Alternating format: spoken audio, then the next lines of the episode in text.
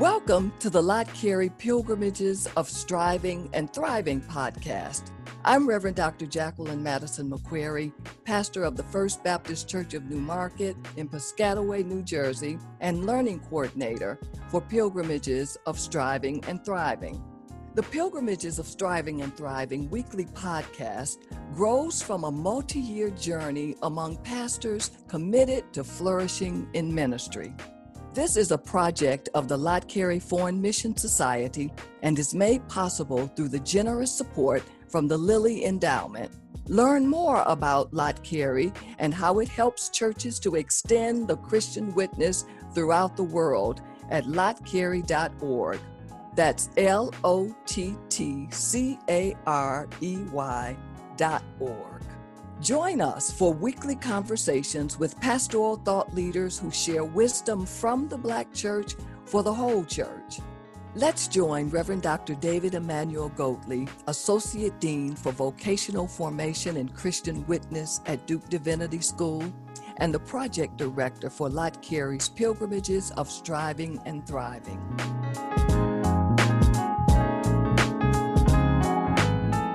We welcome to Pilgrimages of Striving and Thriving podcast today Reverend Dr. Debora Jackson. Dr. Jackson is professor of practice and dean of the business school at Worcester Polytechnic Institute. Dr. Jackson has had a long and distinguished career as an engineer, as an executive, a corporate executive, as an academic, as a denominational leader, as a pastor. Dr. Jackson, thanks for joining us in our conversation about flourishing in ministry today. Thank you so much, Dr. Goatley, for having me. And it's just a pleasure to be here. You are aware that we've been on a journey with over 50 pastors on a pilgrimage together toward flourishing in ministry. Our assumption is that every round does not go higher and higher, that flourishing in ministry requires both striving and thriving. And flourishing in ministry can be understood like a tree. Sometimes there are leaves, sometimes there are blossoms, Sometimes leaves are falling away. Sometimes there are only bare branches. Still, the tree is healthy and striving. Can you describe for us what flourishing in ministry looks like to you? That's a wonderful question and a wonderful analogy. But for me, it's being energized and prepared for the work at hand.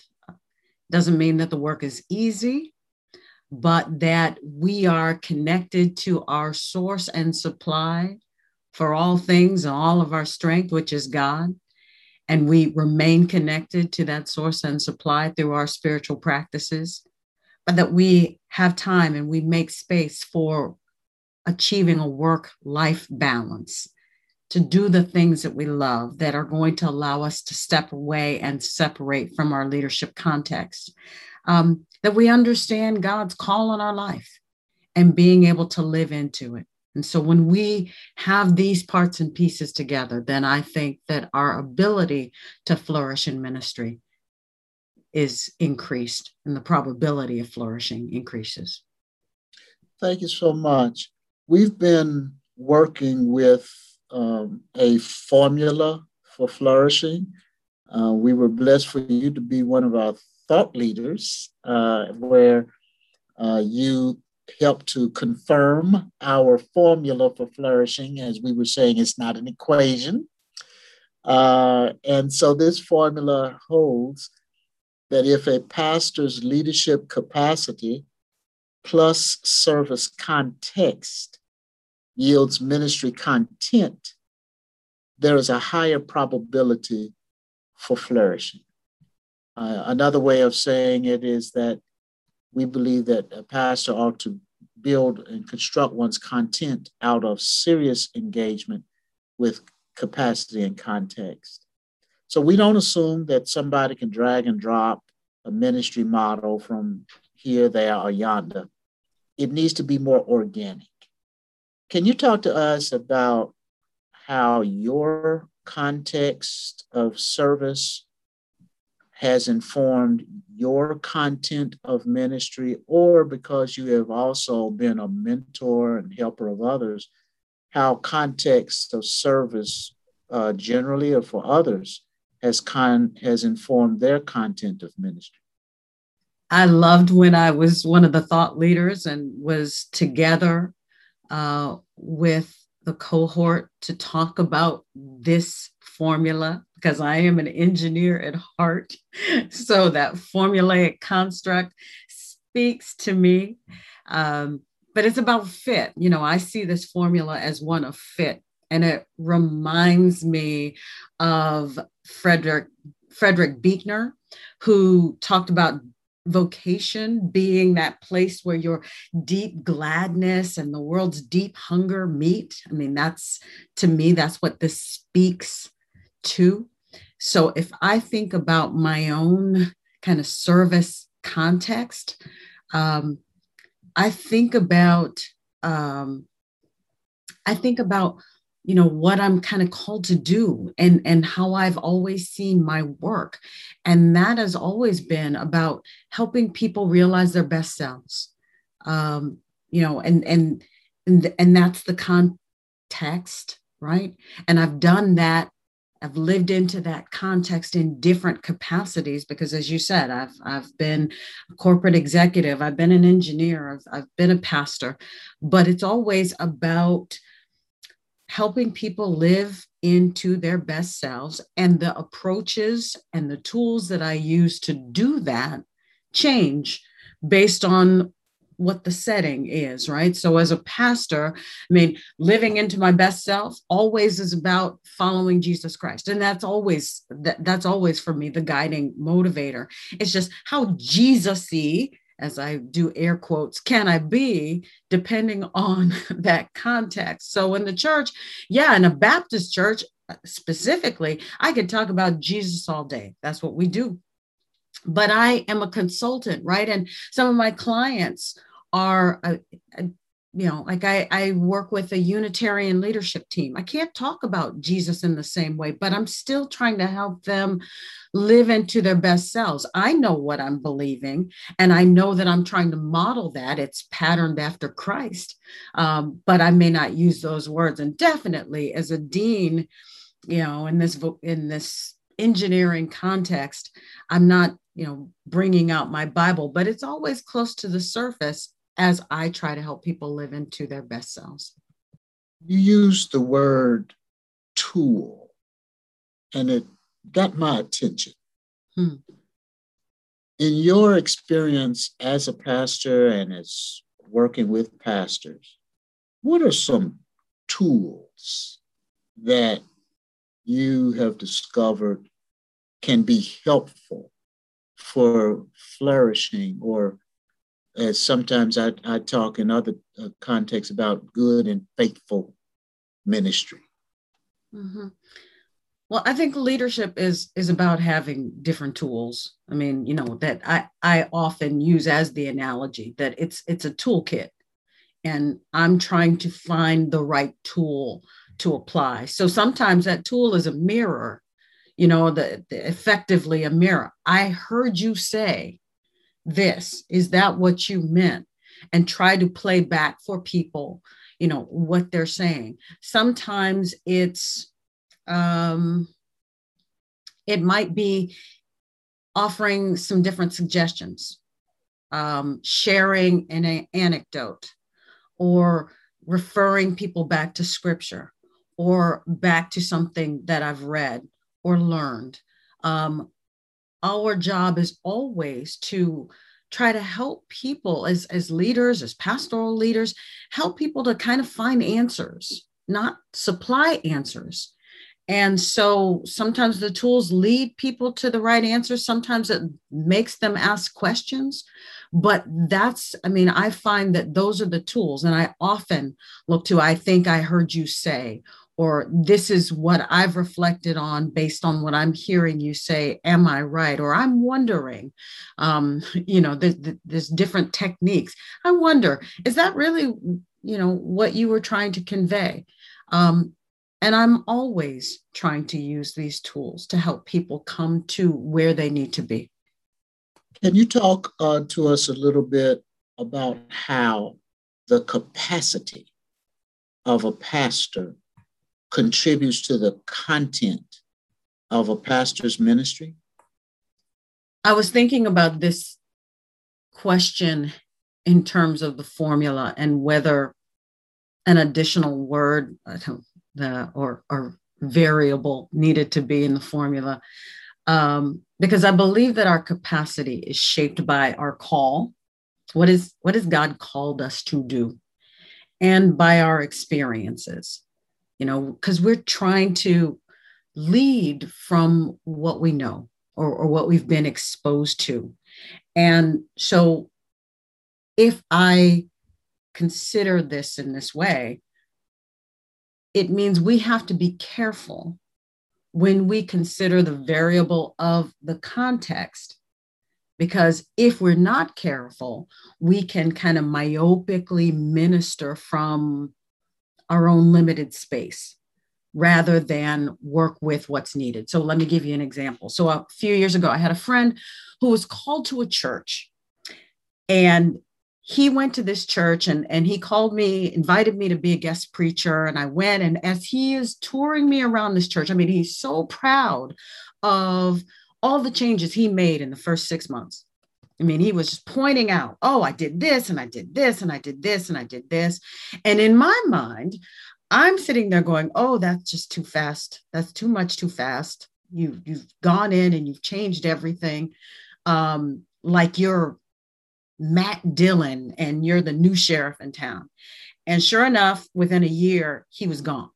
It was more than the church could stand. That's not what they wanted from him and and and he misread the context. It's like so you can't hold one of the variables constant right? So you need to assess your capacity and your call based on the needs of the context to shape the content. And if that doesn't match up then it might not be the right role for you. So for me that's that's how i've looked at it. That's how that's how i've approached it. It's like how does my capacity, what God has called me to, what I know I know how to do, how does that line align with what's required so that the content can be birthed out of that relationship that's healthy and positive? You asked an engineer to ask talk about uh, variables, so I I will go variable with you all day long. I apologize.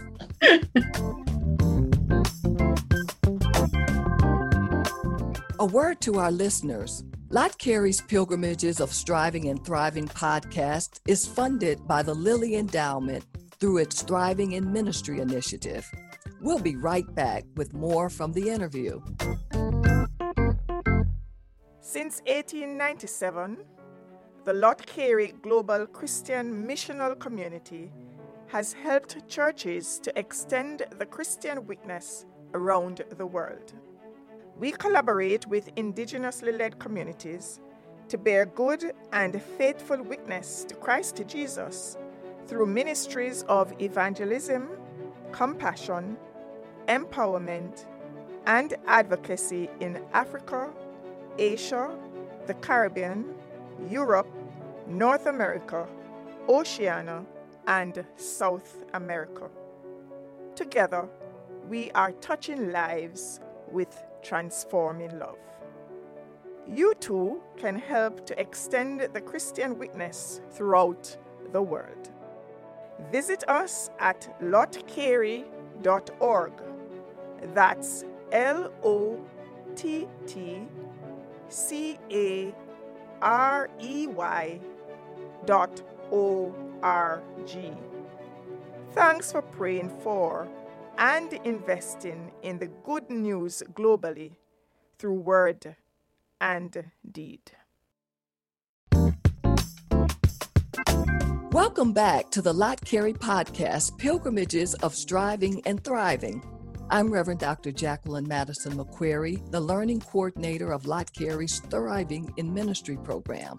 Each week in this podcast, my colleague, Reverend Dr. David Emmanuel Goatley, interviews a prominent Black pastoral leader to gain insight for flourishing in ministry. Reverend Dr. Debora Jackson, you have been blessed by the Lord to have an interesting journey uh, that, as we both have mentioned before, is include engineering, corporate exec, uh, pastor, denominational leader, uh, nonprofit executive, uh, and, and uh, at this point, among other things, higher education administrator. And so there are some people saying, I, I just can't get my head around how I could ever do all of that. But I know that uh, who you are and where you are now is not where you were a decade ago or two decades ago.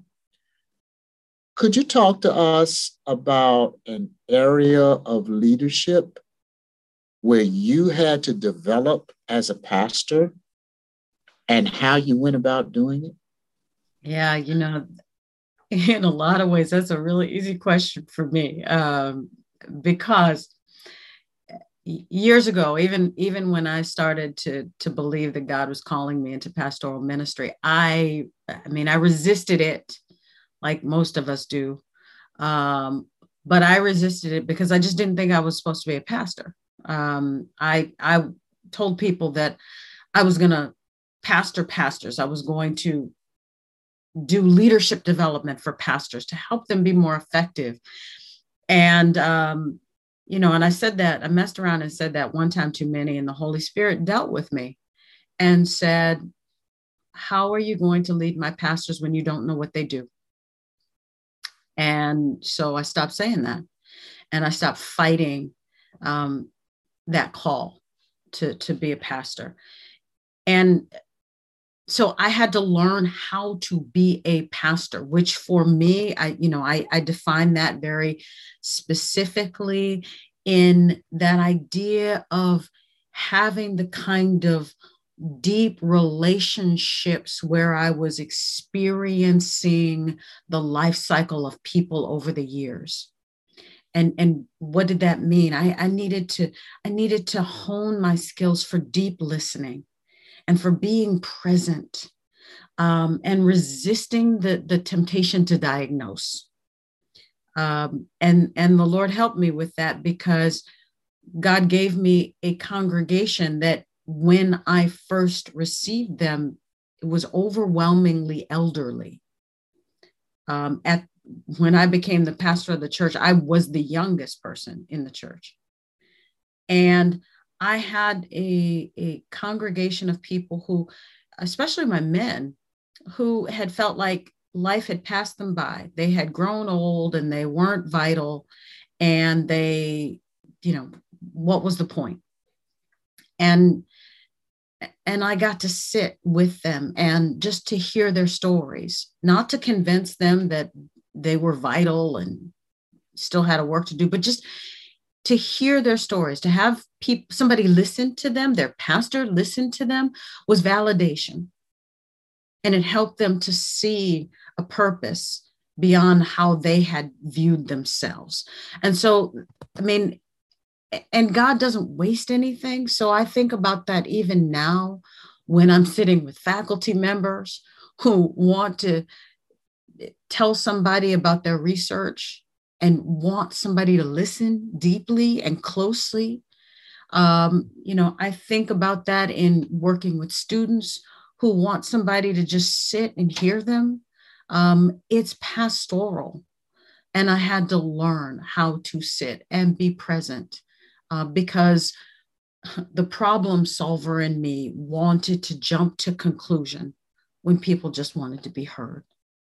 It sounds like to me your growth in learning to listen required potentially some work as somebody who is trained as a problem solver with this analytical temperament and talent.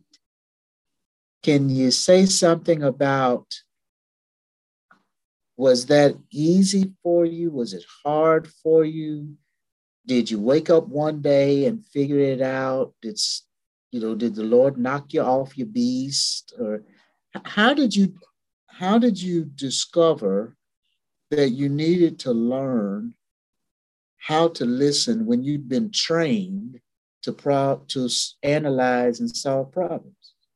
They they seem like different approaches to me. Yeah, they really are. And um, I remember, you know, so I, I remember becoming cognizant of this during clinical pastoral education, which I hated. And, uh, you know, I would go to the hospital and I would have to visit somebody. And I say it like that I have to visit somebody.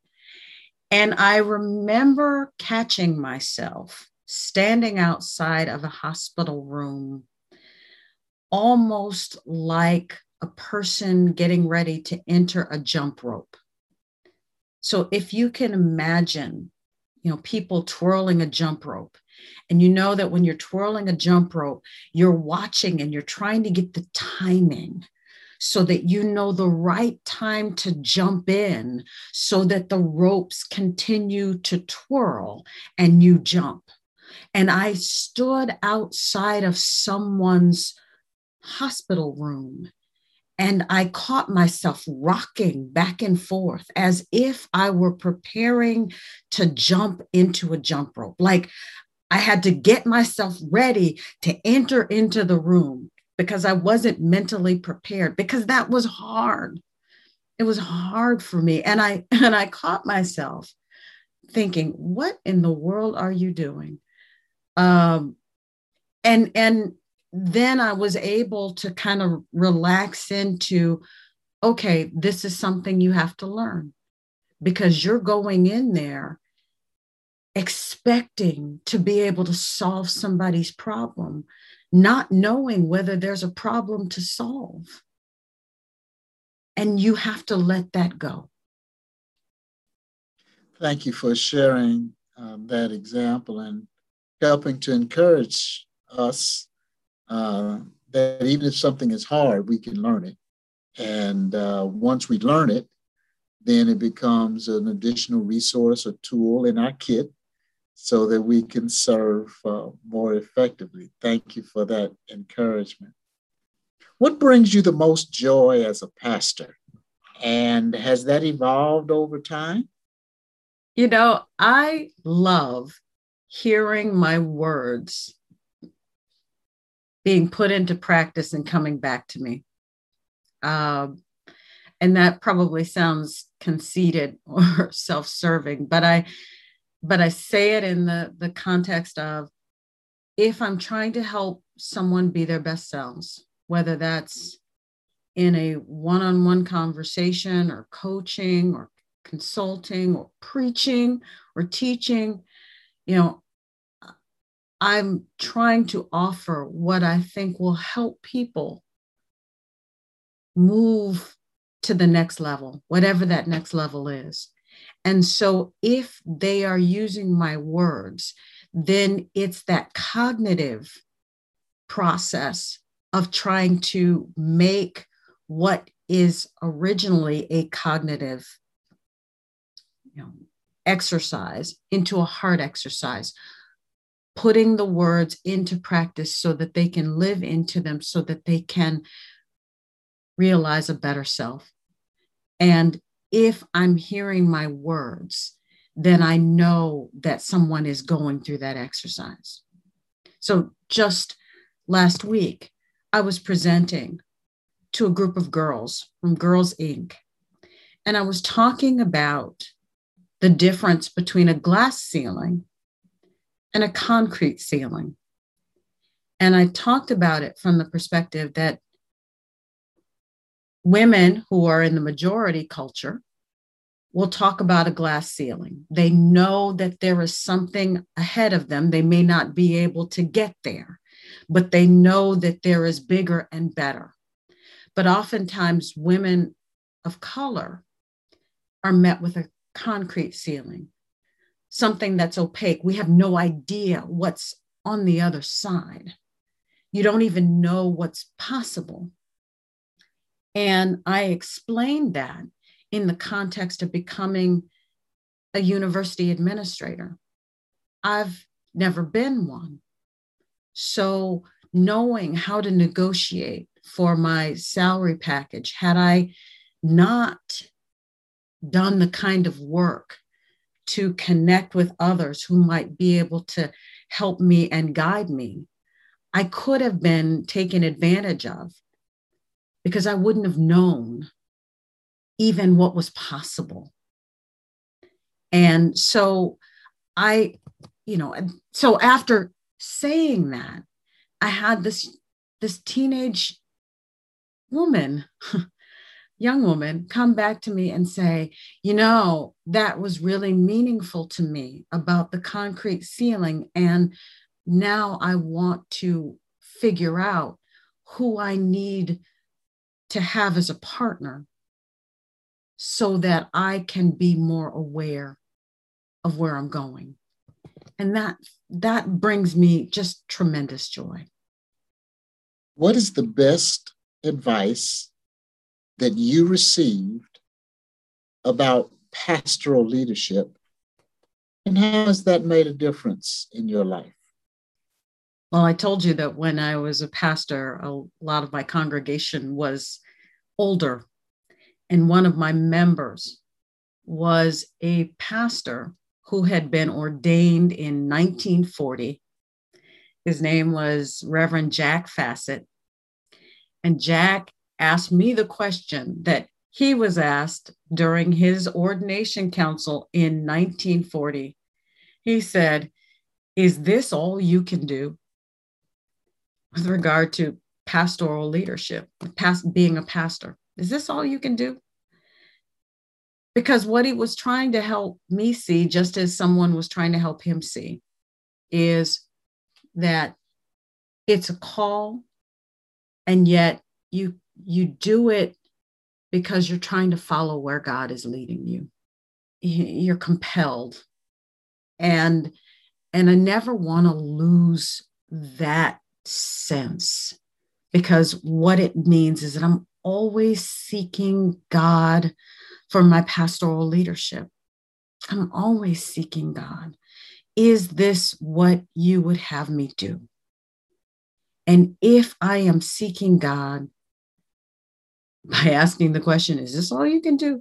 If I am seeking God, then then I know that I'm moving in the right direction because God promised that God would be there whether I made my bed in Sheol or in the highest heights. Um, so I just have to keep trusting and keep asking.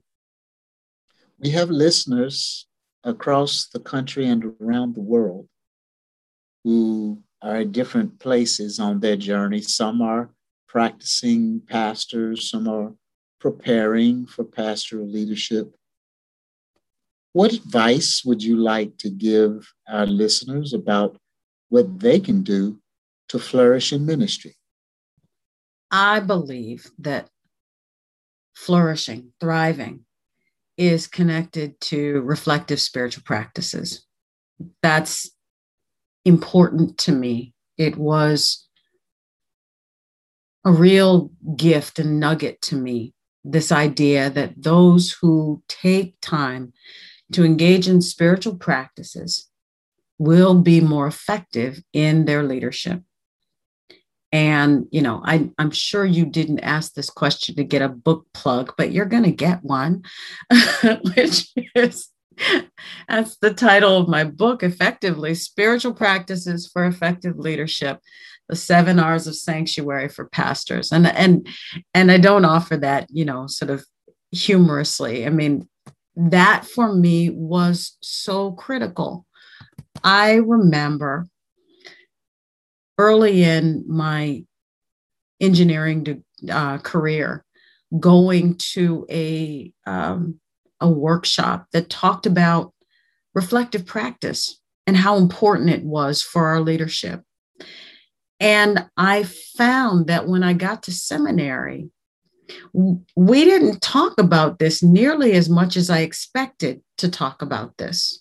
You know, um, you know, I was meeting pastors who the only time they opened their Bible was because they were preparing for the next sermon. Something to say. It wasn't, you know, just for their own edification and and and practice of being with God. And because of that, so many of us were on the road to burnout because pastoral ministry is just depleting. Um, so if you are engaged in reflective practice. And that could whatever that means for you that could be reading your bible that could be you know going on a silent retreat that could be taking a walk you know what going to somebody else's worship service where you're not the pastor but you have to have a, a, a panoply of these kinds of practices in your own life to make yourselves more effective. Um, and and and that to me is so important. It's so important. And it's the thing that i tell pastors all the time.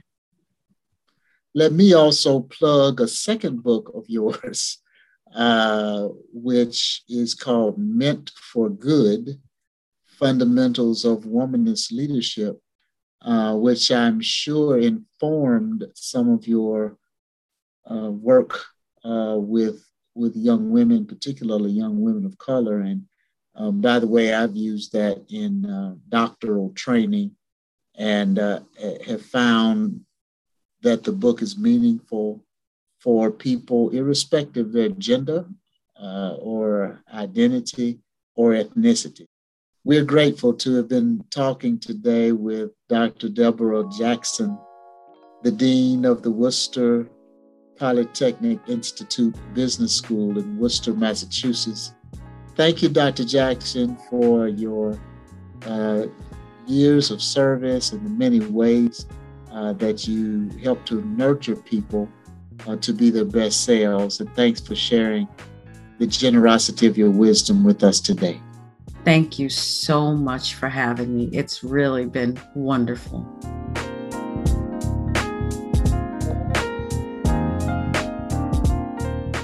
Thank you for joining us today for Pilgrimages of Striving and Thriving, a weekly podcast from Lott Carey as we listen in on conversations with prominent pastoral thought leaders.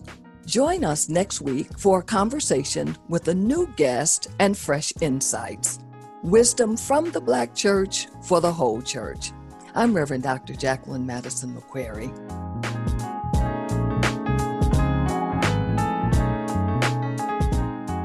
Pilgrimages of Striving and Thriving is produced in partnership with Good Faith Media. Music by Makita McCreary. Share the word with those who need to hear it. Pilgrimages of Striving and Thriving, wherever you get your podcasts. Also, listen online at lottcarey.org.